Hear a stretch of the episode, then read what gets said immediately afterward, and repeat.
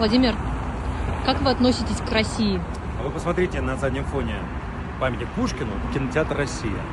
Я отношусь к России как к великой стране, в которой мне посчастливилось однажды родиться, жить и, дай Бог, жить еще длинную, прекрасную, счастливую жизнь. Страна, которая дала мне все.